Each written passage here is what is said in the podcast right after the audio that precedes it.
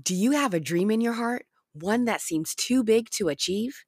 On today's episode, we will explore Bessie Coleman, who overcame many obstacles to pursue her dream of becoming a pilot. She became the first African American woman to receive her pilot's license and fly in the United States. Let's go explore. Explore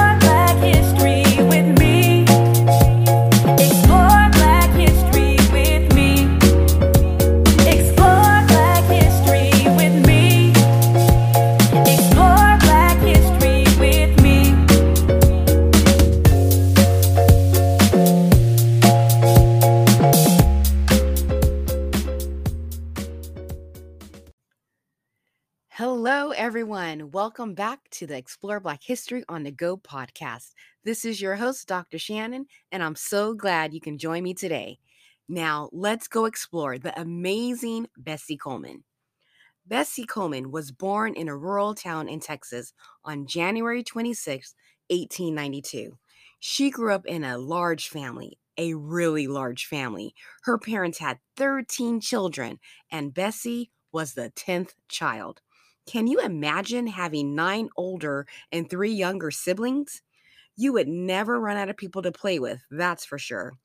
But I can also imagine she was teased a lot and told what she could and couldn't do by her older siblings. But one thing we'll learn about Bessie she never let an obstacle stop her from pursuing her dreams. Bessie lived during a time when there was racial segregation.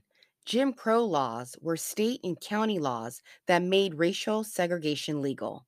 That means Black people and white people live their lives in separate spaces schools, churches, neighborhoods, places to sit, doors to enter, bathrooms to use, water fountains to drink from. These laws made it illegal for Black people to go certain places and difficult to get certain types of jobs or vote. They were meant to try and keep Black people down but they couldn't keep Bessie down. You see, Bessie had big dreams. She wasn't going to let any obstacles stop her. Bessie attended a segregated school, a one room school that was four miles away from her house. She had to walk the entire way. It was a school that didn't have many resources, but that didn't keep Bessie from learning. Sometimes she even had to miss school to help her mom with sharecropping and doing laundry to earn money. Despite those obstacles, Bessie was able to finish her elementary and middle school and received a scholarship to continue her high school education. She started college, but lack of money kept her from finishing. She only had enough money for one semester. With determination, she told her mom, One day, I'm going to amount to something. You see, Bessie had big dreams. She wasn't going to let any obstacle stop her. When Bessie was 23 years old, she moved to Chicago to live with her two older brothers. After attending a beauty school, she worked as a manicurist at a local barber shop. At the shop, her brother and other veterans who fought in World War I shared stories about what it was like overseas. Her brother teased Bessie about her job and the fact that French women had more opportunities in France than Black women in the United States. They could even be pilots. He said, Black women ain't never going to fly, not like those women I saw in France. Bessie took that as a challenge and decided at that moment she would get her pilot's license and fly. You see, Bessie had big dreams. She wasn't going to let any obstacle stop her. Bessie was excited to learn how to fly. She couldn't wait to show her brother that Black women could be pilots too. But every school Bessie applied to in the United States rejected her application because she was Black and a female. Not one flight school would accept her. Do you think that stopped Bessie? You're right, it didn't. You see, Bessie had big dreams. She wasn't going to let any obstacles stop her. A friend of hers who owned the Chicago Defender, the leading black newspaper in Chicago, said she should apply to schools outside of the United States. He told her that schools in France would not keep her from applying because she was a black woman. With renewed determination, Bessie decided that was exactly what she would do. But she encountered another obstacle. The application had to be filled out in French. Bessie didn't know how to speak French, but Bessie didn't let that stop her. No, she went to school at night to learn how to speak and write in French. And when she was able to, she filled out the application and was accepted to a flight school in France. But then she encountered another obstacle. She didn't have enough money for the trip overseas to get to France. Bessie didn't let that stop her, though. No, she was very resourceful. She worked extra hours, saved her money, and got donations from her friend Robert Abbott, who owned the newspaper, and another black businessman who was a millionaire in the city. Her persistence paid off. Now, with the funds needed to travel, she booked her passage to France. You see, Bessie had big dreams. She wasn't going to let any obstacle stop her. Once in France, Bessie attended the Caudron Brothers School of Aviation. She was the only Black student in the class. She was hardworking, always studying, paid attention to details, and was a risk taker. One time, she saw one of her classmates crash and die, but that didn't stop her. She said, It was a terrible shock to my nerves, but I never lost them. I kept going.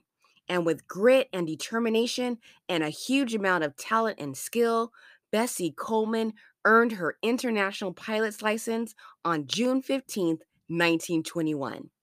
You see, Bessie had big dreams. She wasn't going to let any obstacle stop her.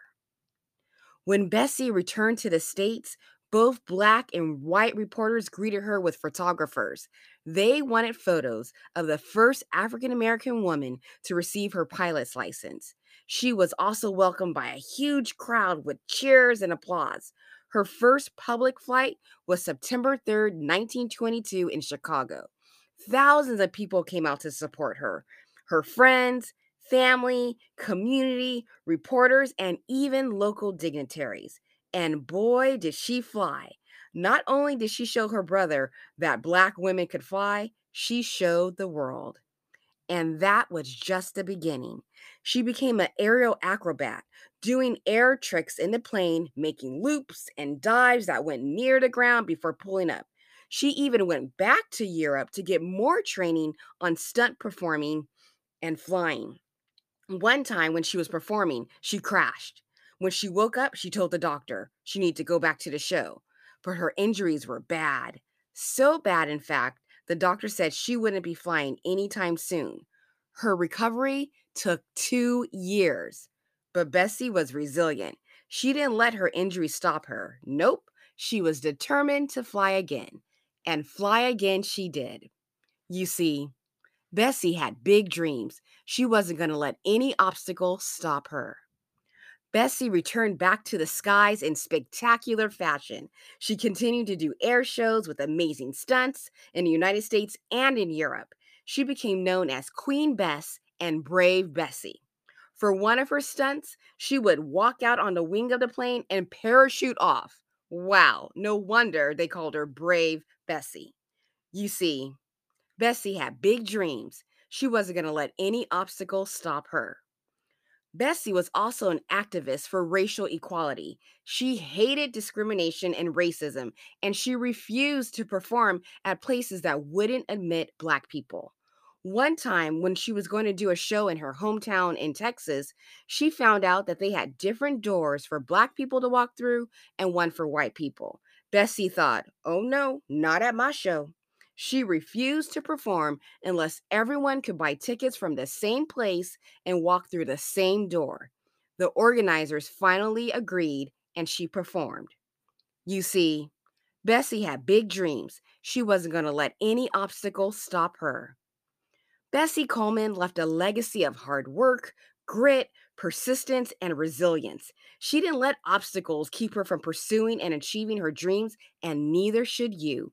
She showed us that obstacles are not closed doors, only barriers to go over, under, or around. I hope you enjoyed learning about Bessie Coleman. Let her story inspire you to pursue your dreams and not let any obstacles stop you. Stop that greatness that resides in you. Take care until the next time when you explore Black history with me.